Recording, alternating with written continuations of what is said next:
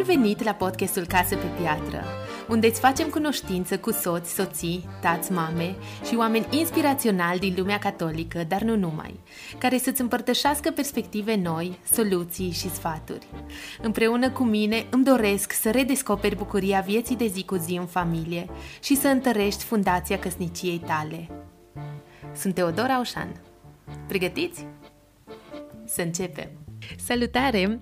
Astăzi discutăm despre cum discernem practicile de spiritualitate din alte religii propuse nouă și copiilor noștri în ziua de azi.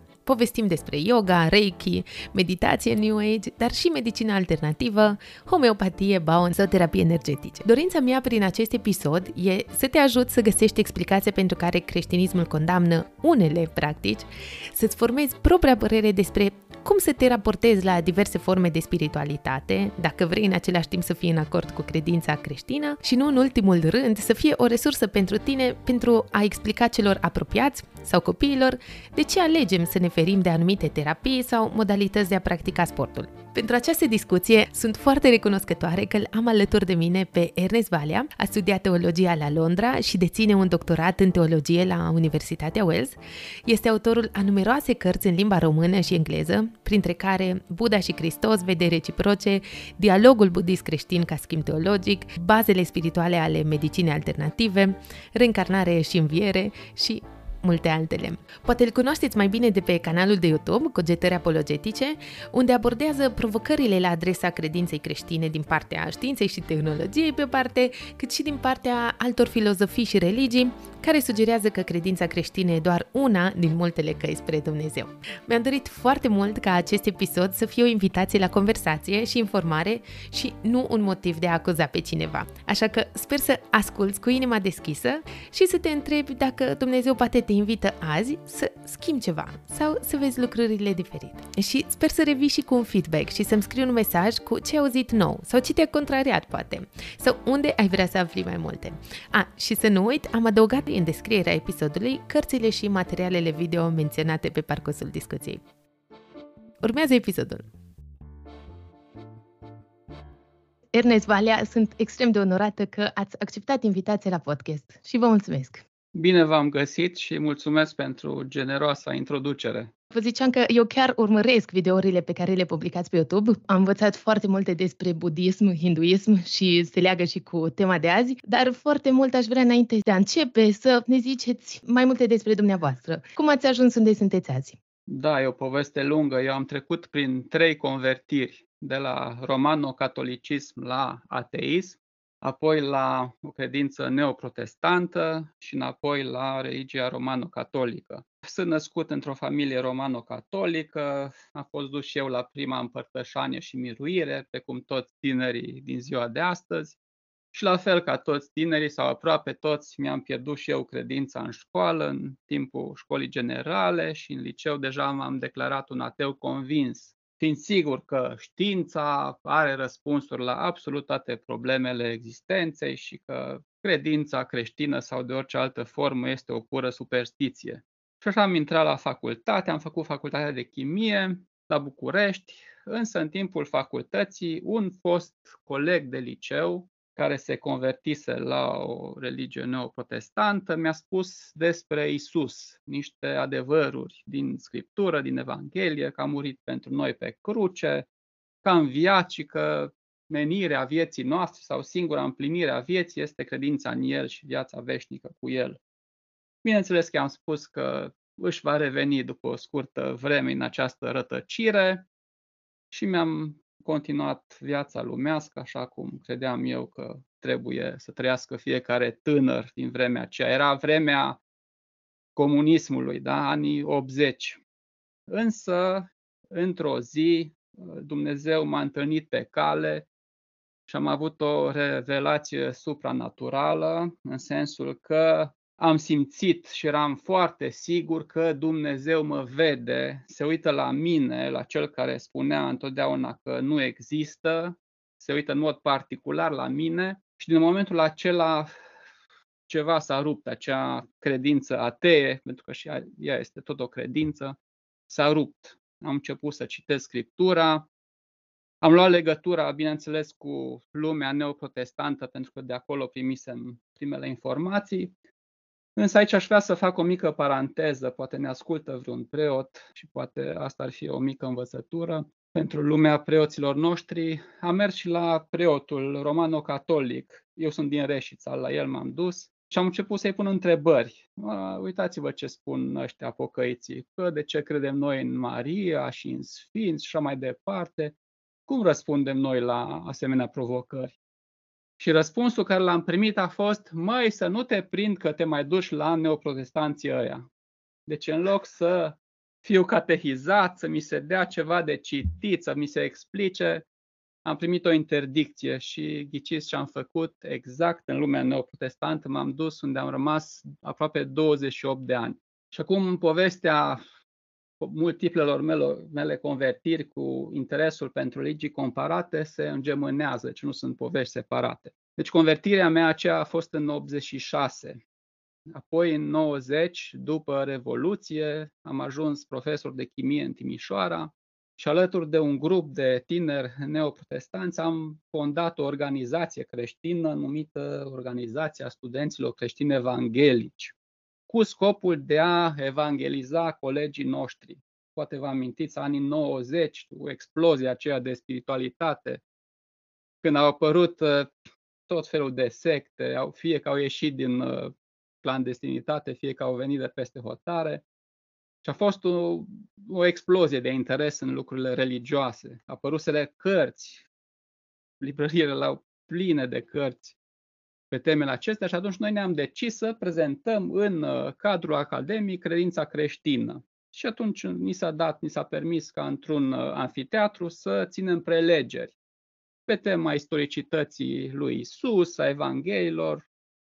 Și mie mi-a revenit uh, sarcina să discut uh, problema celorlalte credințe religioase. Și așa am început să mă informez. Mm-hmm. Și să țin asemenea prelegeri. Și să știți că un, uh, o etapă importantă a fost Clujul, pentru că la un moment dat, în 91 sau 92, am fost invitat de studenții din Cluj să țin o prelegere pe tema yoga și a reîncarnării. Și na, acolo s-a întâmplat un accident de mașină, uh, mi-am pus tot felul de întrebări, de ce îngăduie Dumnezeu asta și răspunsul meu a fost să încep să scriu. Și așa a apărut prima carte în 93, o carte scrisă rudimentar, cu cunoștințe rudimentare, însă care în 5.000 de exemplare s-a vândut în câteva luni în librările noastre din România. Cea cu hinduismul? Parcă da, o copertă ștearsă, albă, cu un Hristos pe cruce și un yogin în poziție răsturnată, creștinismul și mistica indiană. Am continuat cu aceste studii, mi-am dat seama că trebuie să aprofundez aceste teme tot mai mult pentru a nu da răspunsuri superficiale și a fi acuzat de bigotism, așa că m-am apucat de studii de teologie. Între timp am mai scris câteva cărți și în, în final am făcut și doctoratul acesta în studii comparate, în dialogul cu tradițiile budiste. Dar între timp, pe parcursul studiilor teologice, am dat de tradiția bisericii și de părinții bisericii și am realizat că această credință creștină nu s-a stins odată cu ultimul apostol, cu apostolul Ioan și a fost regăsită de Martin Luther, ci a continuat pe toată perioada medievală, așa zisul ev mediu întunecat. Deci am dat de părinții bisericii, am văzut că biserica primelor secole nu era biserica neoprotestantă de astăzi, ci era biserica catolică. Și ultimul uh, element care m-a determinat să revin în tradiția neoprotestantă a fost o întâmplare. Au fost întâmplări așa cu durată foarte scurtă care m-au marcat foarte profund. Deci, în urmă cu 10 ani, o așteptam pe fica mea la lecția de balet și mi-am pus o carte audio pe care o cumpărasem a unui autor fost neoprotestant pe care eu îl folosisem în combaterea religiei Bahai se numește Francis Beckwith și cartea lui audio se numea Return to Rome, în care el își povestea convertirea înapoi în Biserica Romano-Catolică. Am ascultat acea carte stupefiat stând în mașină și când a vorbit despre prezența reală a lui Hristos în Sfânta Euharistie, eu am înțeles pentru prima oară ce vrea Isus să spună în Evanghelia după Ioan, capitolul 6, unde spune că cine nu mănâncă trupul meu și nu bea sângele meu, nu are viața veșnică. Și atunci mi-am dat seama că asta este Sfânta Euharistie. Deci m-am urcat în mașină neoprotestant și m-am coborât catolic. Și de 10 ani încoace sunt din nou catolic. Ce poveste impresionantă pentru mine, fiind catolică, evident. Mi se pare așa foarte frumos și felul în care prezentați, practic, acum uh, credința creștină, poate cum ați răspunde lui Ernest Valea, poate atunci, în vremea aceea, care căuta și nu a primit răspuns. Cum um, pot să atest și eu că din unele părți multe curiozități au rămas așa, ori acuze, care pur și simplu nu deschidem uh, subiectul acela, ori nu, nu povestim, nu te duce. Vreau să vă întreb legat de yoga și hinduism, dacă a fost doar o căutare pur intelectuală și faptul că atunci a, a trebuit să țineți o prelegere, ziceați, și a trebuit să explicați altora. Faptul că ați studiat în final atât de multe despre alte religii, a fost o uh, căutare cumva intelectuală, dorința de a afla și de a explica sau și personală din anumite puncte de vedere? Au fost provocări atunci, la începutul anului 90, pentru că prelegerile acelea nu erau doar așa teoretice. Noi aveam interacțiuni directe cu lumea yogină, am stat de vorbă cu ei, veneau ei la prelegerile noastre și își spuneau părerea. Am avut un fost coleg de liceu care a devenit un mare practicant yoga, mă rog, a plecat în străinătate și până în ziua de astăzi urmează această cale. Și atunci am spus că credința noastră creștină ori are răspuns la toate provocările, ori e bună doar pentru unii, ceea ce ar însemna că nu e bună pentru nimeni. Și așa am început să înțeleg că yoga și toate aceste spiritualități orientale ne duc pe o altă cale, o altă cale care nu duce la Hristos. Și ca principiu am văzut că fiecare din aceste căi își definește natura umană, problema fundamentală a naturii umane și eliberarea din această problemă în funcție de ceea ce consideră a fi realitatea ultimă sau Dumnezeu. Deci noi creștinii spunem că Dumnezeu este Sfânta Treime, o comuniune personală între Tatăl, Fiul și Duhul Sfânt. Și din asta rezultă natura noastră relațională cu Dumnezeu. Suntem făcuți persoane veșnice care ar trebui să urmeze o comuniune veșnică cu Sfânta Treime. În spiritualitățile orientale nu regăsim această realitate ultimă, pentru că acolo ceea ce e numit Dumnezeu este o natură impersonală, este o, cum se spune, o matrice impersonală care se manifestă, nu creează lumea și ființele vii, le manifestă din esența sa. Și atunci natura umană sau nucleul ei cel mai profund are o natură impersonală. Asta este valabil și în yoga, și în taoism, și în diversele vramuri ale medicinei alternative. Și atunci problema omului nu este păcatul, ca și în creștinism, adică o relație ruptă cu Dumnezeu în urma unor alegeri morale greșite, ci este necunoașterea, ignoranța, necunoașterea naturii noastre ultime, care duce la karma și reîncarnare. Iar uh, calea de urmat în aceste religii nu este cea a credinței, a primirii și a urmării Dumnezeului întrupat, adică pe Isus Hristos, ci a cunoașterii noastre interioare. Adică prin cunoașterea naturii noastre ne eliberăm din ignoranță și în cele din urmă ne realipim de acea realitate ultimă, în sensul că ne pierdem individualitatea și personalitatea. Cred că de ce există multă confuzie în ziua de azi e că oarecum noi părem ca și creștini să avem niște limite mai clare, pe când de partea cealaltă cineva care e interesat de yoga s-ar putea să zică da, dar și catolicismul e bun, și uh, creștinismul e bun, toate sunt cumva la fel și sunt bune. De asta chiar aș vrea să povestim dacă aceste forme uh, de spiritualitate sunt ceva rău, tot din perspectiva celui care ar merge merge. În mod chiar onest să întrebe dacă asta e ceva rău și să afle despre asta. Ce vă ziceam la podcast, suntem și mulți părinți care suntem provocați deja, poate și de copii, legate de anumite practici, pentru că, cel puțin în Cluj, și yoga este parte din programul școlar și atunci și noi trebuie să avem un discurs, în loc să zicem copilului nu, nu-i voie sau Doamne ferește, să chiar să-i explicăm și să avem niște argumente. Da, ca principiu aș porni de la ideea că dacă două spiritualități se contrazic în elementele lor fundamentale, nu pot fi ambele adevărate. Da? Marele nostru Petre Țuțea și, și încă cineva, îmi scapă numele, spuneau două adevăruri, niciun adevăr.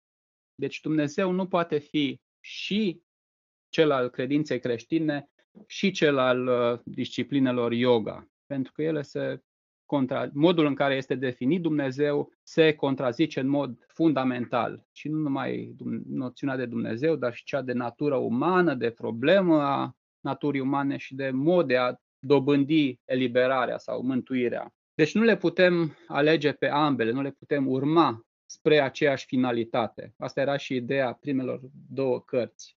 Să scot în evidență acele contradicții și ai ajuta pe oameni să înțeleagă că merg ori pe calea creștină, ori pe cealaltă, dar fără să se aștepte să ajungă în același loc. Poate cunoașteți acea ilustrație binecunoscută a diverselor cărări care ajung pe același vârf de munte, unele mai ușoare, unele mai abrupte.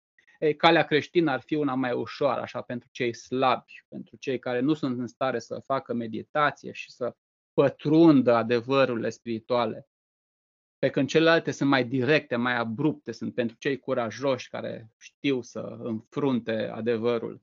Cine este interesat în yoga ar trebui să știe că această disciplină nu se reduce la tot felul de posturi interesante care ar ajuta cumva corpului nostru să-și uh, îmbunătățească performanțele, să fie mai mobil, să rezolve problemele deformării coloanei vertebrale și eu mai știu ce beneficii de ordin fizic, ci sistemul yoga este arondat unei căi spirituale. Acolo, în episodul despre yoga, în canalul meu, cel cu numărul 8, am arătat uh, etapele practicii yoga și fiecare ar trebui să citească cel puțin cartea lui Mircea Eliade, Yoga, Nemurire și Libertate. Da? Este tradus în limba română la Humanitas și citiți acolo ce scrie un uh, specialist al acestui, acestei spiritualități despre yoga. Și veți înțelege că partea cea fizică, posturile mult lăudate, sunt doar o etapă, sunt doar un instrument pentru a merge mai departe. Și cursanții care merg la yoga, la așa zisa mișcare de integrare spirituală în absolut, sau cum spunea un preot de la dumneavoastră de acolo de aproape, mișcarea spirituală de integrare în absolut nimic. Deci aș spune că posturile fizice nu vor fi suficiente și ele nu se vor putea realiza decât de că, dacă se merge mai departe la practicarea respirației și a meditației yoghine. Iar odată ajunși la respirație, oamenii vor înțelege că nu este doar un aport de oxigen din mediu către organismul nostru, ci un aport de energie, de energie numită prana, care susține corpul nostru și funcțiile noastre psihomentale.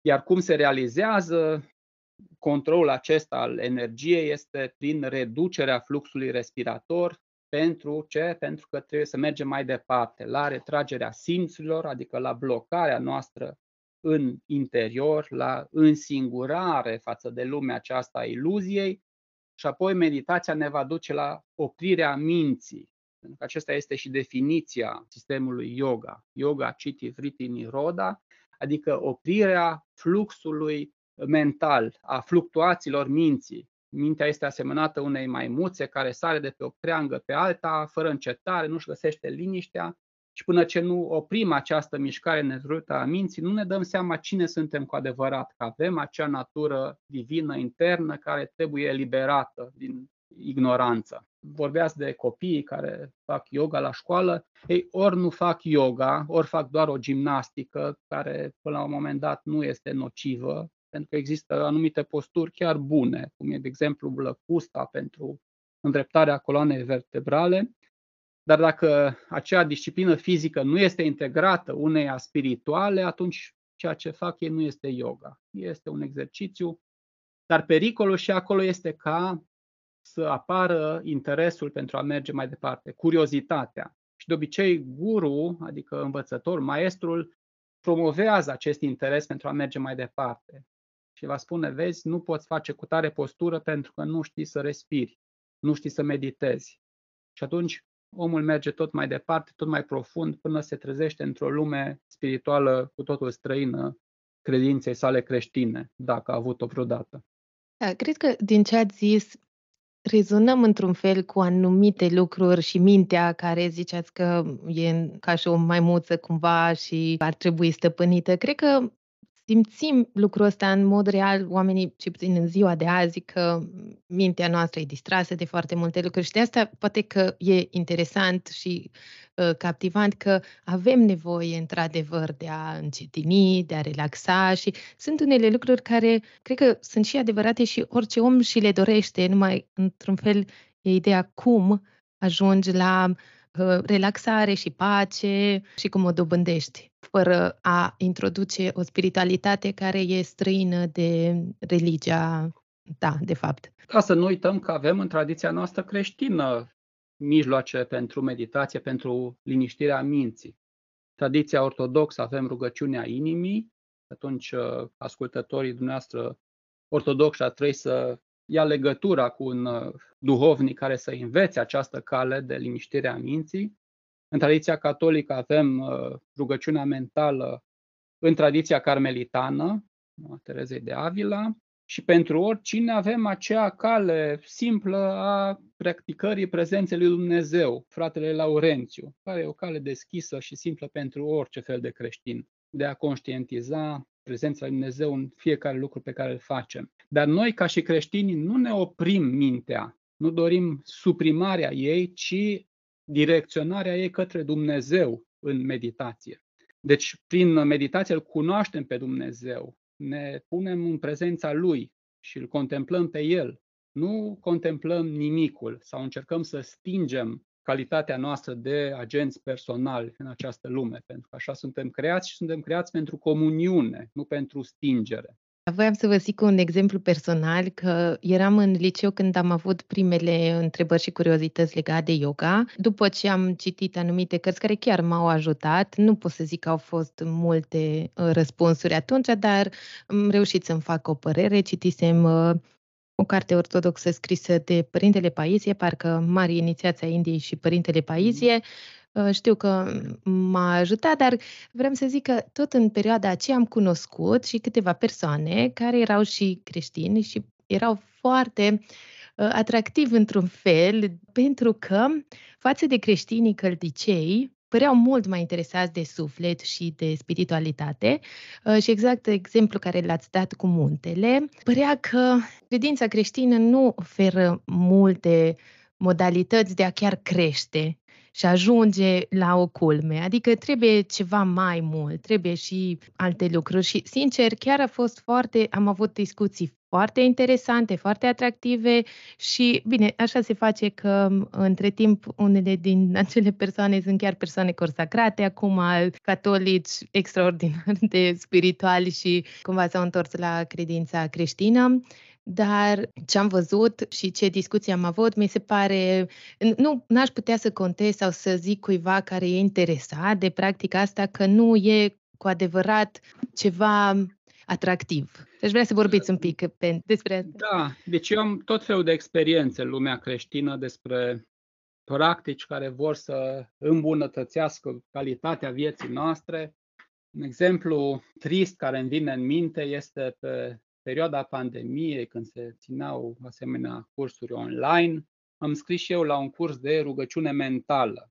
Mai fusesem la asemenea cursuri, avem aici un părinte care predă asta, un părinte greco-catolic, și am crezut că la cursul acela online voi afla poate mai multe. Din păcate nu am putut să fiu prezent fizic, a fost ziua fetiței mele, însă l-am înregistrat audio. Când l-am ascultat, mi-a picat inima ceea ce predica părintele la respectivul curs de rugăciune mentală era mindfulness. Șocat, i-am scris după aceea în privat, părinte, știți, eu studiez budismul și așa mai departe, na, asta este altă cale, nu prea ne duce către Isus și așa mai departe. Și mi-a răspuns foarte arogant. Păi, eu practic asta, când o să nu, când o să practici tu de 20-30 de ani calea asta, atunci putem sta de vorbă.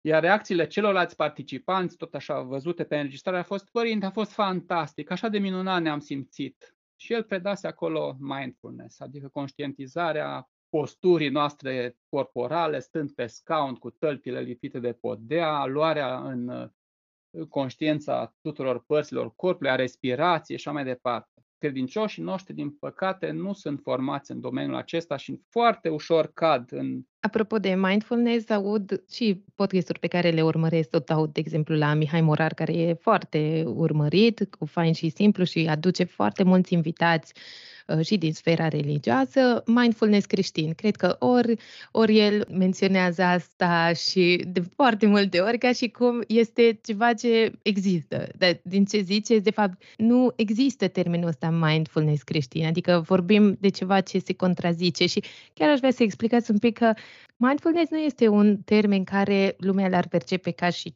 ceva greșit sau ceva de care ar trebui să ne ferim. Pare chiar să fii prezent, asta înțeleg eu, să fii prezent, nu știu, explicați mai bine, poate. Da, aici avem aceeași situație ca și în yoga, cu practicarea celor asane, a posturilor fizice. Cine e interesat de mindfulness ar, putea să, ar trebui să se informeze puțin de originea acestei practici, care vine din budism. De fapt, mindfulness este esența meditației budiste. Este a șaptea etapă pe calea eliberării budiste. Se numește, meditația este numită sati, iar uh, originea practicii mindfulness pleacă de la o sutră budistă, Satipatthana Sutra, adică practicarea atenției pe calea budistă fiind adaptată publicului occidental, în mindfulness se practică numai primele două etape, adică atenția asupra respirației și a corpului. Însă cine începe calea aceasta devine interesat de mai mult de esența naturii umane și atunci probabil va ajunge să meargă mai departe. Va merge spre observarea proceselor mentale, observarea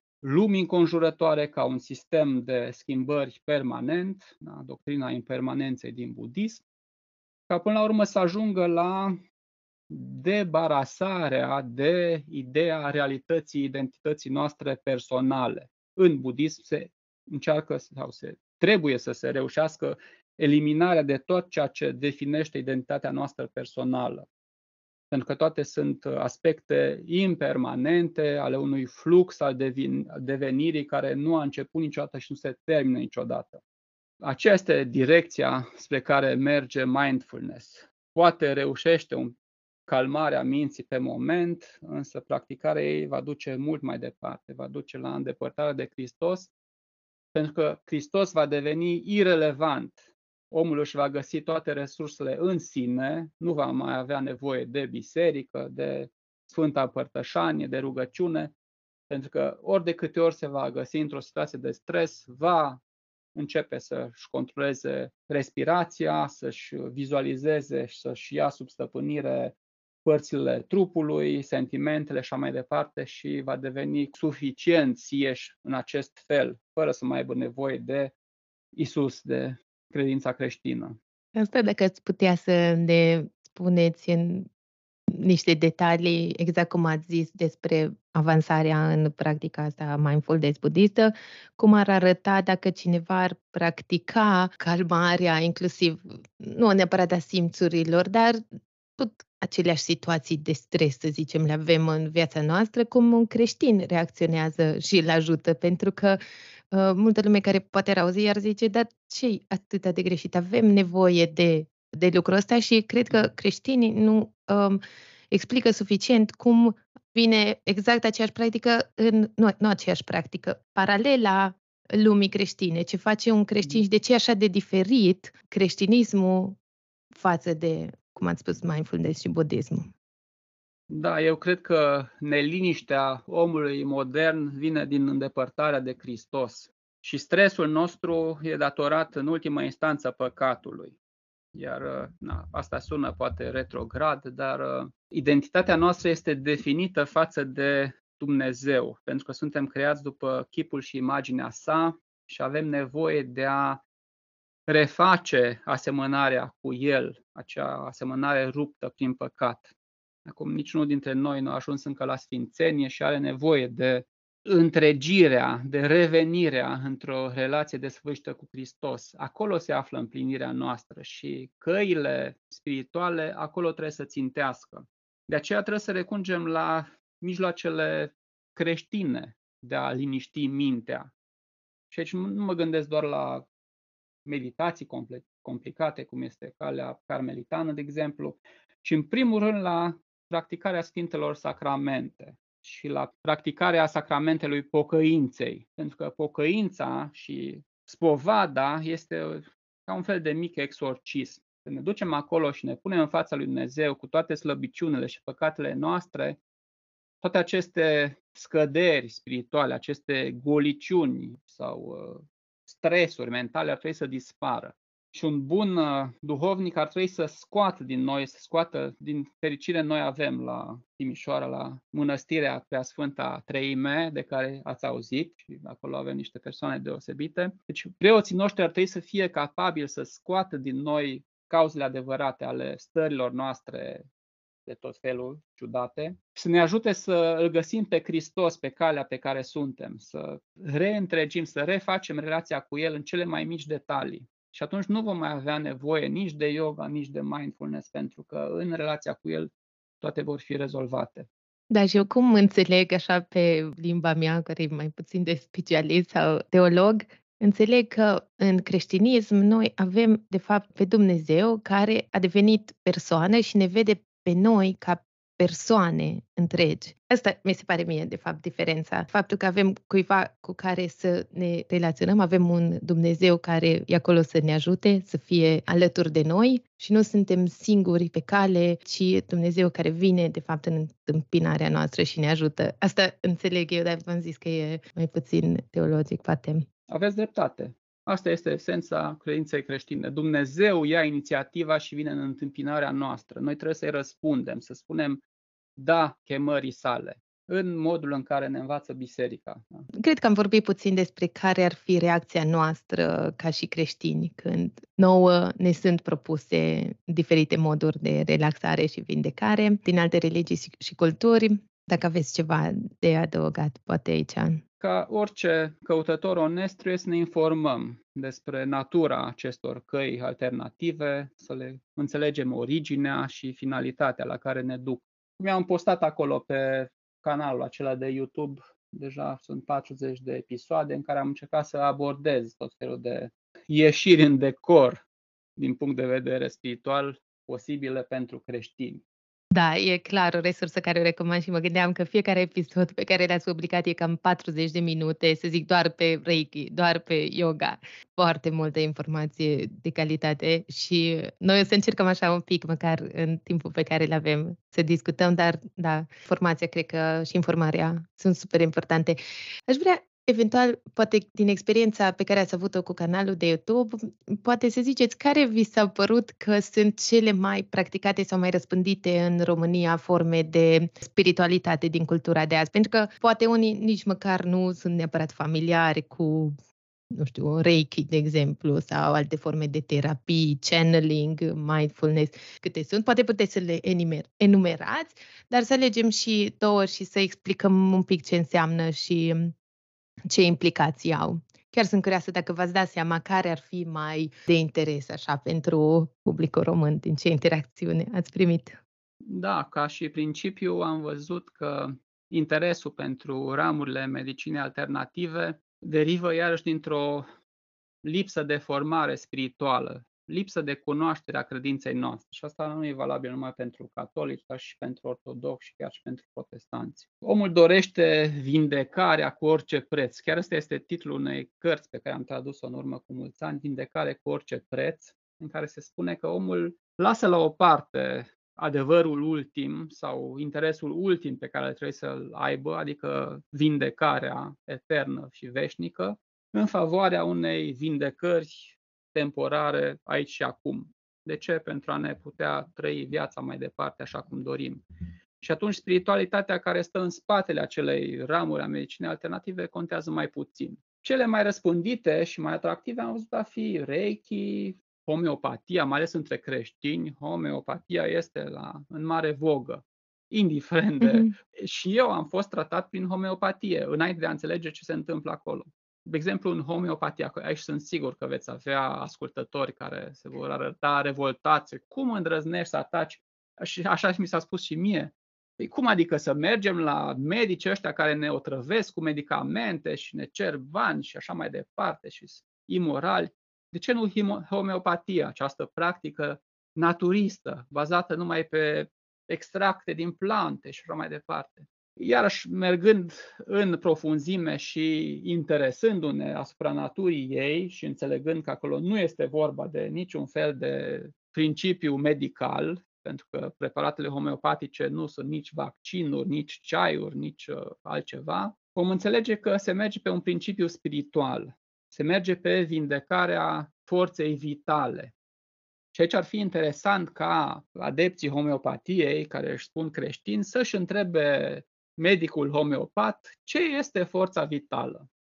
Și în funcție de răspunsul care îl vor primi, să realizeze dacă este pentru ei o cale de urmat sau nu pentru că acea forță vitală este în esență sufletul. Deci uh, ceea ce vindecă acele bobițe sau picături homeopatice este sufletul, numit în homeopatie forța vitală. Ori ca și creștini, noi știm că sufletul nu se poate vindeca prin uh, niciun fel de preparate din lumea fizică, ci numai prin Harul Lui Dumnezeu administrat în Sfintele Sacramente.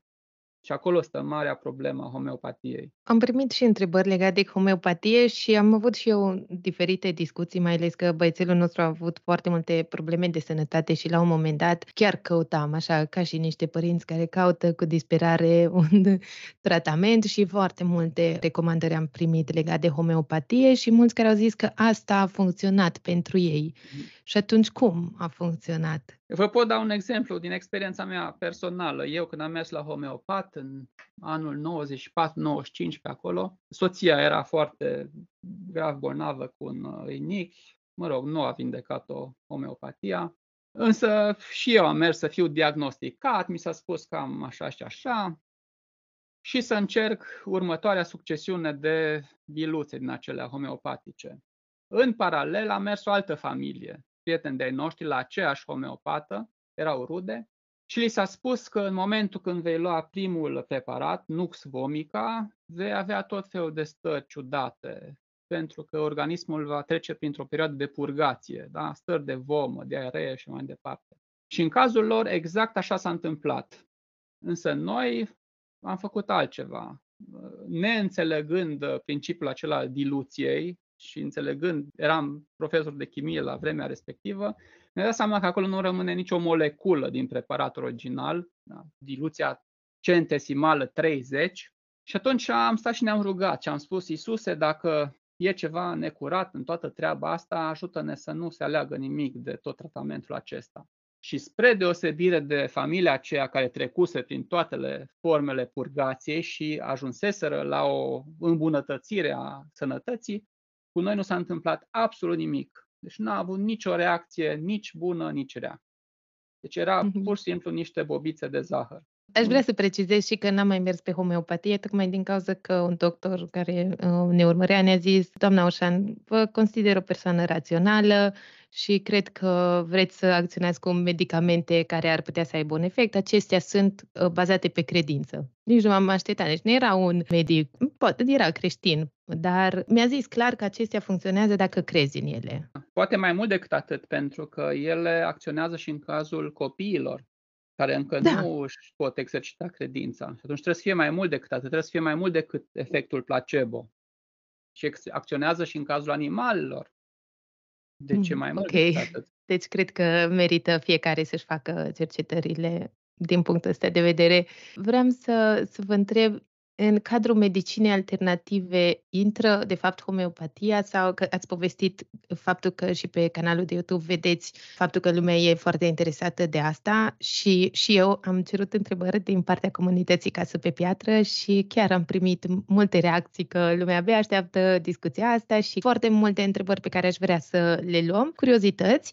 Multe sunt din sfera aceasta de terapie, pentru că în familie, clar, avem multe provocări, în special cu copii, medicale, dar nu numai cu copii. Am auzit o felul și femei care n-au putut să rămână însărcinate și datorită unui mediu care, medium, nu știu exact cum se numește, care uh, a chemat un înger, a reușit și uh, la fel o rudă s-a vindecat de cancer și așa.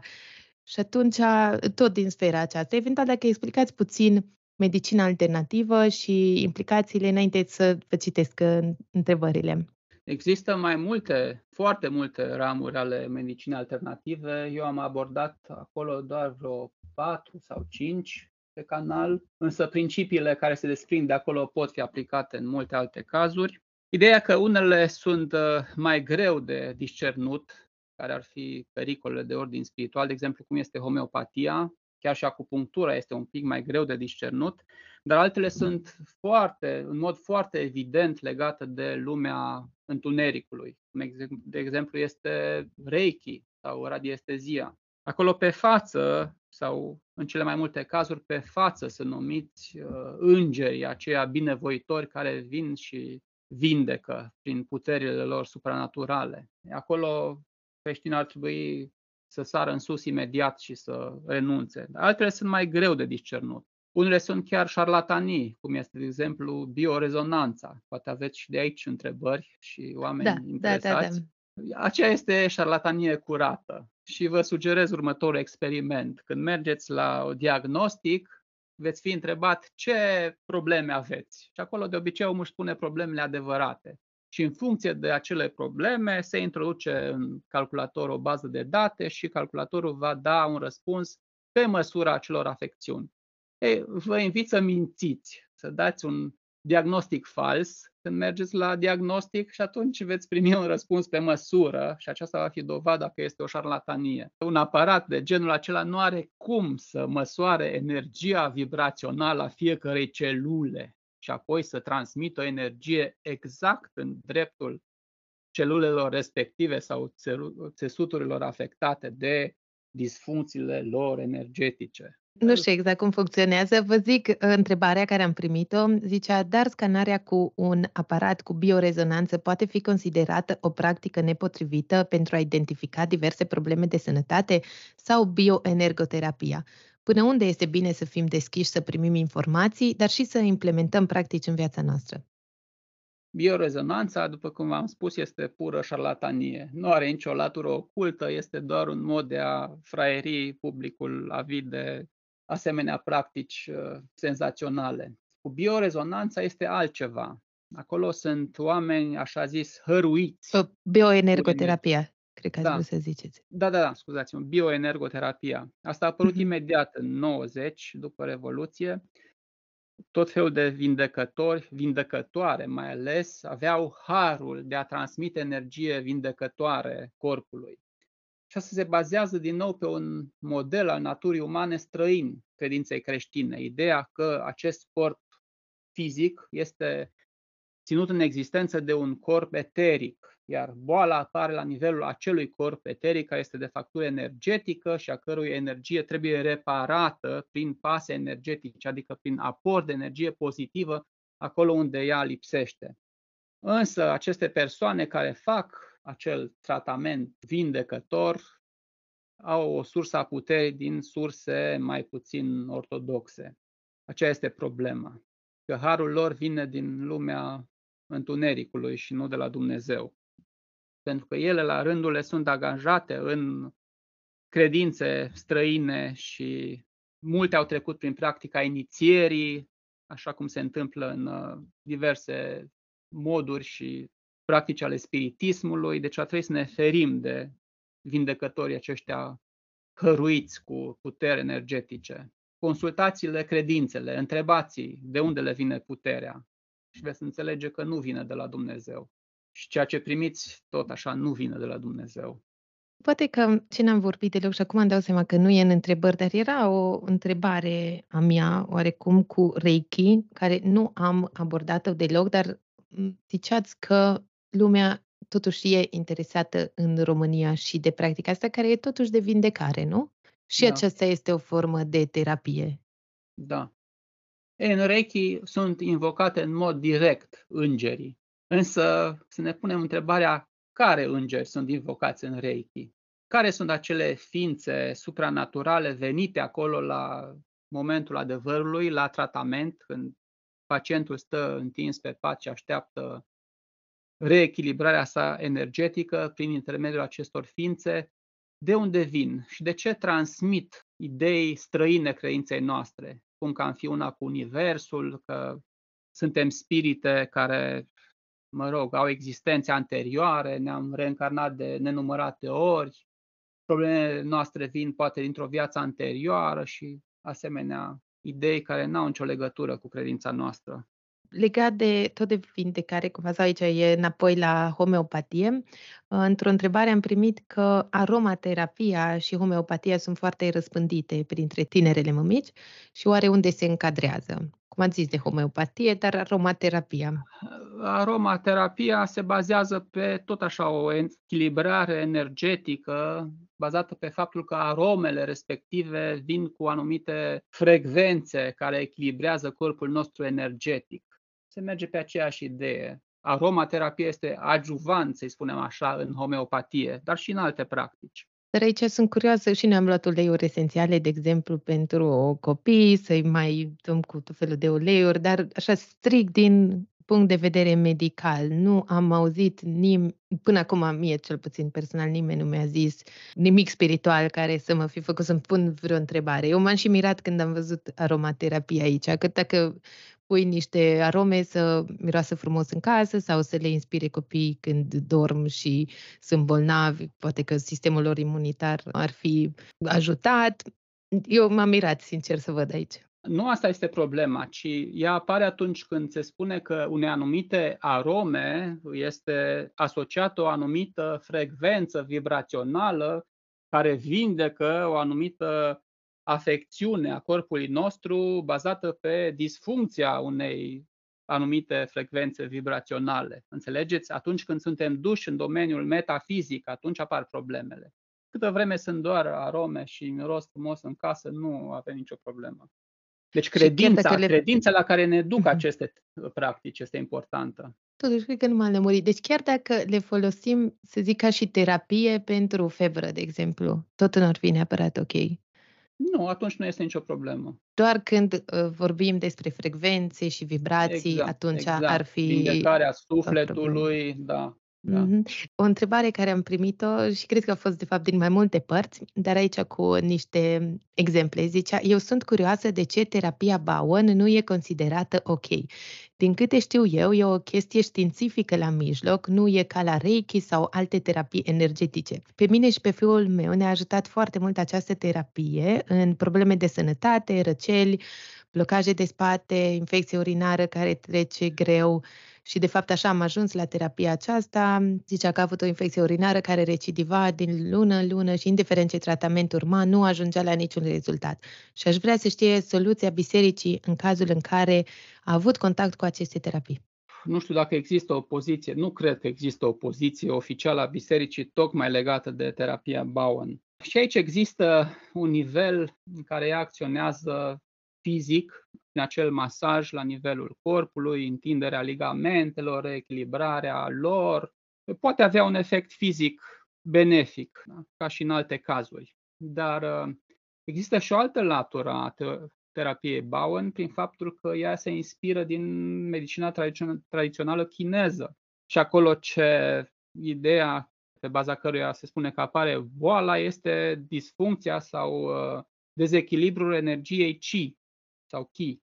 Și atunci, prin această terapie, noi încercăm reechilibrarea energiei chi din corp. Poate nu li s-a spus doamnei respective despre această latură. Și atunci nu este nicio problemă dacă s-a rămas la nivel de masaj, atunci nu este nicio problemă. Dar dacă începe să discute despre echilibrarea energiei Qi și armonia noastră cu Universul prin această energie, acolo apar abia problemele. Cred că multe întrebări legate de terapia Bowen sunt să fii deschis să mergi măcar chiar la un masaj sau să nu fii deschis ca și creștin? Poți merge, dar cu atenție și cu rugăciune. Cu acea rugăciune care spune, Doamne, dacă aici este ceva ocult și ceva care vine din lumea care nu este a Ta, atunci fă să nu se întâmple nimic, să nu am niciun beneficiu de pe urma acestei terapii. Deci să ne punem cumva o protecție în jurul nostru, să invocăm Harul Divin, ca atunci când nu înțelegem ce se întâmplă, să fie El cel care ne protejează. Tot mai la modă, zicea cineva, sunt constelațiile familiale. Care e limita cât ești științific și ezoteric? Eu am întrebat pe urmă în comentarii ce înseamnă constelații familiale, că nu, nu știam, e prima dată când am aflat și am înțeles că e vorba să ne facem arborele genealogic și să vedem da. ce am putea moșteni de la strămoșii noștri ca și probleme. Nu, nu știu exact, poate explicați da. mai bine. Problemele pe care le moștenim, disfuncționalitățile care le moștenim din familie și acelea prin uh, terapia aceasta, psihoterapia aceasta, să le corectăm. Ei, nici aici nu este nimic greșit, așa, la o primă vedere, la un primul nivel de analiză. Problema este că, ca și cu orice psihoterapie, eu sunt puțin sceptic cu privire la psihoterapiile actuale, iarăși poate par mai uh, rămas în evul mediu, dar se pune foarte mare preț în aceste psihoterapii pe capacitatea noastră intrinsecă de a găsi răspunsul la absolut orice problemă. Ori nu este chiar așa. Puterea vindecării sufletului nostru nu avem noi înșine, o are Dumnezeu, pentru că sufletul nostru are o natură imaterială. Și atunci, dacă noi considerăm că orice problemă avea, trebuie să găsim în noi resursele pentru vindecare, identificând în arbole genealogic tot felul de probleme, ne poate duce pe o cale greșită, ne poate îndepărta de sacramentul spovezii, de exemplu, să nu mai vedem necesitatea lui din moment ce totul se rezolvă prin putere proprie, prin aceste psihoterapii. Și sunt o grămadă de speaker motivaționali care încearcă să scoate din noi ce este mai bine, să ne demonstreze că suntem buni așa cum suntem, tot ce este nevoie pentru a ne desăvârși viața este să alungăm ignoranța și toate puterile de care avem nevoie sunt în noi. Asta nu este o cale creștină. Cred că într-un video de al dumneavoastră am auzit, dar poate că uh, mă încurc, faptul că nu există o persoană care, un specialist, de exemplu psihoterapeut, care să nu îl iei cu tot toată experiența pe care o are în afara psihoterapiei. Adică dacă acel om este creștin, atunci se poate ca să beneficiezi de o psihoterapie care să te ducă, să-ți întărească relația cu Dumnezeu și să te vindece de anumite răni din trecut sau traume. Dar da. dacă acea persoană nu e creștină, poate în mod invers să te îndepărteze. Da, pot să vă dau un exemplu un alt, o altă ramură de medicină alternativă la care am fost supus a fost uh, reflexoterapia, acel masaj în talpă în dreptul organelor corpului care sunt reprezentate acolo. Eu vreau să vă spun că am făcut asta în vremea când eram neoprotestant, iar practicanta era o doamnă, tot neoprotestantă, dar care în timpul acelui masaj predica pacienților ei din Biblie. Și atât de înalt uh, îți era sufletul după acea terapie că nu-ți mai simțeai durerea. Pentru că ea îți vorbea de Hristos, de credință, de încercările prin care a trecut ea. Și te simțeai deodată revigorat. Nu avea nicio legătură cu ideologia chineză, medicina tradițională chineză. Ea știa că dacă freacă acolo în talpă, pacientul se vindecă. Și cazurile în care obținea vindecare, în cazul nostru nu a obținut nimic, dar a obținut o revigorare a sufletului prin uh, acea consiliere spirituală. Tot legat de psihoterapie, am primit o întrebare care era mai mult un comentariu. Zicea, e dureros că și creștinii, chiar protestanții, recurg tot mai des la astfel de tehnici, inclusiv mindfulness, necromație sau grounding. Și nu știu exact la ce se referă necromație sau grounding și dacă puteți vorbi pe comentariul acesta. Necromanția e un lucru foarte grav, înseamnă chemarea morților pentru a afla informații de la ei. Ce a făcut împăratul Saul când era pe cale să piardă bătălia și s-a dus și a recurs la serviciile unei văduve pentru a-l chema pe profetul Samuel. Deci este un lucru complet interzis de Biblie pentru că chemând morții, cei care vin la raport, să zicem așa, cei care răspund invitației nu sunt morții, ci sunt spirite necurate, a căror menire este nu să ne informeze asupra realităților ultime, ci să ne inducă în eroare. Și asta este necromanția, chemarea morților, care alături de channeling este un mod de a lua legătura direct cu lumea celui care nu trebuie numit. Și ați mai numit uh, grounding-ul? Da. Da. Grounding-ul e o chestiune mai nevinovată, înseamnă a umbla în picioarele goale pe iarbă, în natură, pe plajă și mai departe. Pare, și mie îmi place să fac treaba asta, dar nu o numesc grounding. Și aici problema ar putea apare atunci când considerăm că prin mijlocul acesta noi ne conectăm la energia universală și că acolo are loc fluxul energetic între noi și univers și iar așa să fim duși pe alte cărări. A, deci dacă umblăm cu picioarele goale, ca așa ne-au zis părinții când eram mici, să E ne foarte descălțăm bine. pe iarbă Da, și e foarte- că e sănătos. Da. Numai să nu fie albine sau tot felul de așchi. Da. Mai pun două întrebări. Era una cu cum reacționăm când copiii noștri vin acasă de la școală cu poziții de yoga. Și aici o să dau un exemplu. Chiar recent era fica unor prieteni care stătea așa în poziția aceea pe masă de yoga cu ochii închiși și întreb, da, ce faci? Zice, a, păi uite, meditez. Zic eu, dar unde ai văzut asta? Zice, păi pe internet. Zic eu, da, știi că asta e o rugăciune, de fapt. Zice, a, serios? Eu avea 10 ani, deci eram micuță. Mhm. Zic eu, da, da, și când te rogi, tocmai ai văzut, deci foarte interesant că a fost chiar zilele astea când eu vizionam mai multe videouri despre yoga și ziceam, da, și aceea este o rugăciune a, la zei. Deci tu, practic, când faci asta, tu te rogi la zei. Să și ridica de acolo, zice, a, nu vreau, nu vreau să mă rog așa. E, Se întâmplă că părinții ei chiar sunt uh, ortodoxi, practicanți și pe ea cel puțin atunci au marcat-o și nu știu dacă e chiar exemplul meu ce am zis eu, dar poate cum ar trebui să reacționăm noi ori față de copii, ori chiar față de școală în momentul în care yoga e introdusă în program. Cu copiii noștri ar trebui să stăm serios de vorbă când vedem că vin cu asemenea idei de la școală și să ne asigurăm că înțeleg ce fac, exact cum a făcut doamna respectivă. Chiar dacă ea nu se ruga la zei, chiar dacă încerca doar să-și liniștească mintea, dar este o modalitate și a, de a invoca un zeu hindus, cel mai adesea pe Shiva.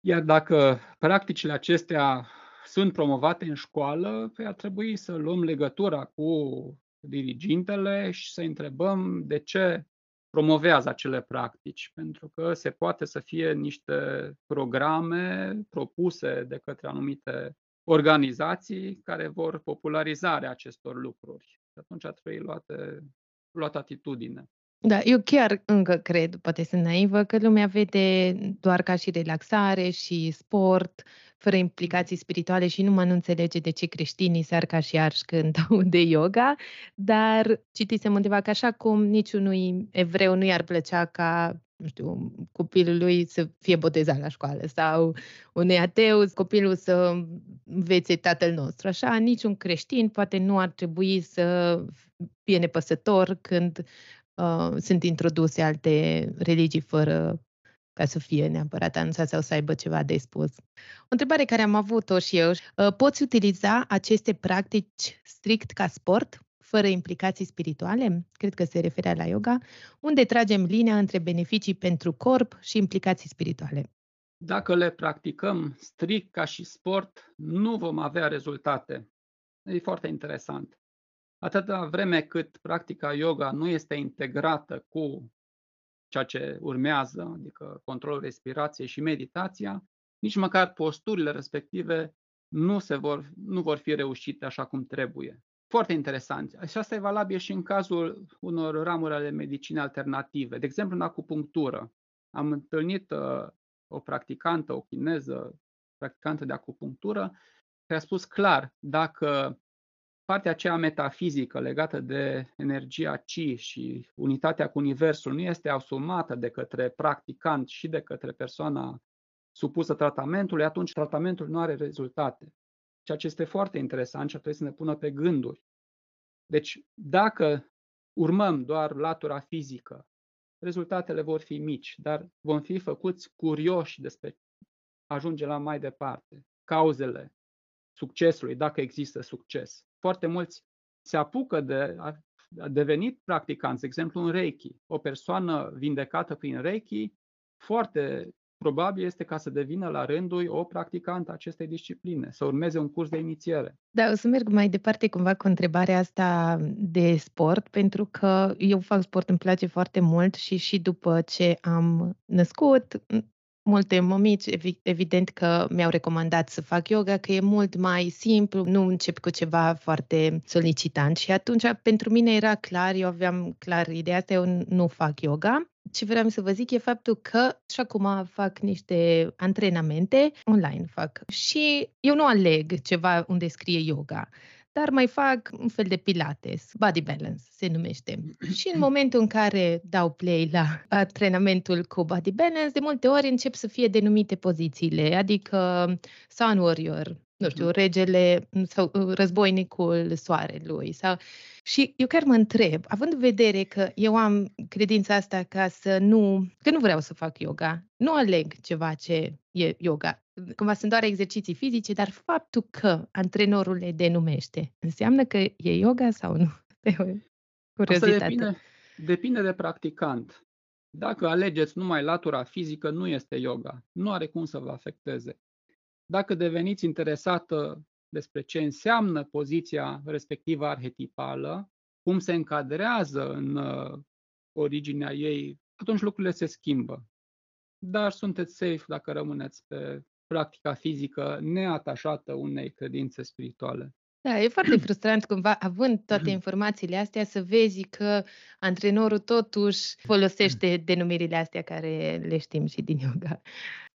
Poate încă o întrebare pe final care am primit-o era dacă vrem să fim coerenți cu credința catolică ortodoxă evanghelică, care sunt pericolele ascunse în cultura de azi legate de spiritualitate și de ce să ne ferim. Cred că ați vorbit mult, dar poate dacă vreți să ziceți încă ceva. Păi, în rezumat, aș spune că ar trebui să ne ferim de orice practică fizică, medicală, care are ascunse anumite credințe religioase străine celei creștine. Trebuie să stăm de vorbă cu terapeuții noștri, să ne informăm în mod independent despre practica la care recurgem, să vorbim eventual cu duhovnicul nostru, dar dacă este pregătit în domeniu, și să luăm o decizie în cunoștință de cauză. Să nu ne lăsăm atrași de asemenea practici doar de dragul vindecării sau al dobândirii cine știe ce performanțe sportive. Dacă cineva are mai multe întrebări, vrea să dezvolte poate unul din lucrurile care le-am menționat azi, uh, dacă ați putea să spuneți despre canalul de YouTube unde lumea vă poate urmări și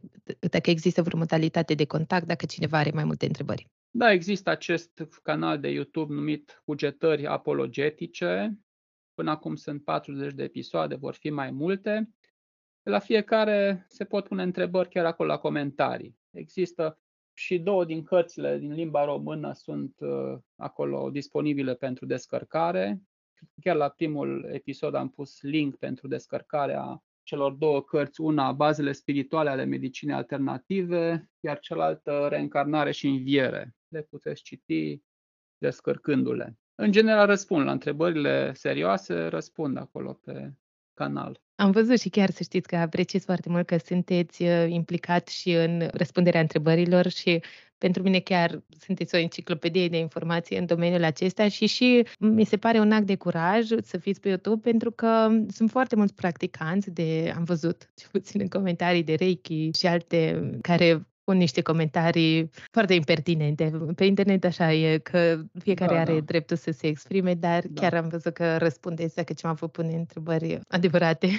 Da, vă ziceam că e bine să fie comentarii pentru că lumea află de pozitive sau negative, așa e algoritmul da. de la YouTube. Cu cât sunt mai multe da. comentarii, cu atât propune, propune canalul și alții află de el. Pe final, eu ce aș vrea ca și gând cu ce să ne lăsați e și ce zice acum unei persoane care poate practică yoga sau e interesată de yoga, de medicină alternativă? Ce ați vorbi în punctul în care este? I-aș spune să se întrebe în mod sincer cine este pentru ea Isus Hristos.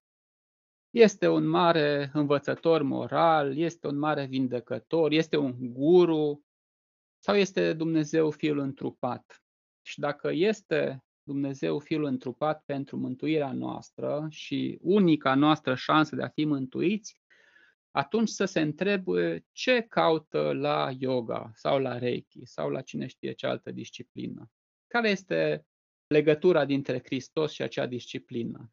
Cum o poate desăvârși acea disciplină mai mult decât credința în Isus Hristos, Dumnezeu, Dumnezeul întrupat?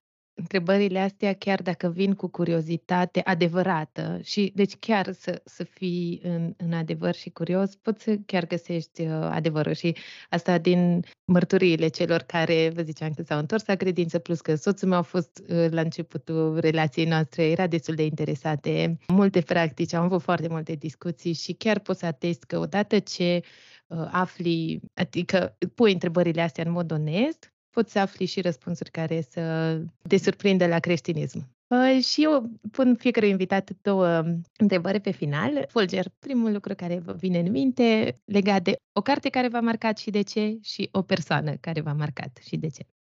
Wow, o persoană care m-a marcat, apoi ascultătorii dumneavoastră fiind probabil majoritate din Cluj și zona Ardealului, mă gândesc la un preot din județul Cluj, mai exact din micuțul orășel Gherla, pe nume Gabriel Marincaș, care este un fenomen atât în materie de pregătire teologică și filozofică, dar mai ales în ceea ce privește statura sa morală și capacitatea sa de a sta drept în acest uh, tsunami în care se află biserica noastră acum. Deci este un reper moral care pe mine mă fascinează, ale cărui predici le ascult cu mare plăcere și mă simt binecuvântat. Da, o persoană. Și o carte, apoi aici nu v-aș spune, poate, cine știe ce tratat de teologie sau filozofie, ci aș menționa o carte pe care fiecare probabil o aveți deja în bibliotecă și poate vă miră că tocmai la această carte mă refer, dar este povestea unui suflet. The Story of a Soul. De ce? Pentru că demonstrează că orice om care are aspirația sfințeniei poate atinge sfințenia. Da? Ea și-a dorit de mic copil să devină o sfântă și a devenit. Și acum noi poate nu suntem, uh, sau niciunul nu suntem uh, călugări carmelitani, dar gândiți-vă poate și la părinții ei. Da? Există și altă carte, povestea unei familii, The Story of a Family, în care noi, părinții, putem învăța cum să ne educăm copiii pentru a ajunge ei la asemenea aspirații, aspirația sfințeniei. Acum mi-am dat seama că recent am citit povestea unui suflet și prima oară mi-e foarte greu mi-a fost să o citesc și tot îmi zicea soțul meu, păi un doctor al bisericii, Sfânta Tereza e un doctor al bisericii și eu nu, mă, nu înțelegeam. Da. Da, și eu nu nu înțelegeam cum, cum poate că mi se părea atât de copilăresc și pe urmă, când am avansat și nu m-am lăsat totuși de carte, am înțeles uh, profunzimea de fapt și simplitatea cu care a putut să, să-și exprime credința. Da. Citiți Mulțumesc. și scrisorile ei, există editate scrisorile ei, 200 și ceva de scrisori și ultimele cuvinte înainte de moarte culese de sora ei, Pauline. Este absolut impresionant. Mulțumim, mulțumesc foarte mult pentru această conversație, pentru toate resursele pe care le-ați menționat și pentru prezența pe care ați avut aici. Mulțumesc și eu, Doamne ajută!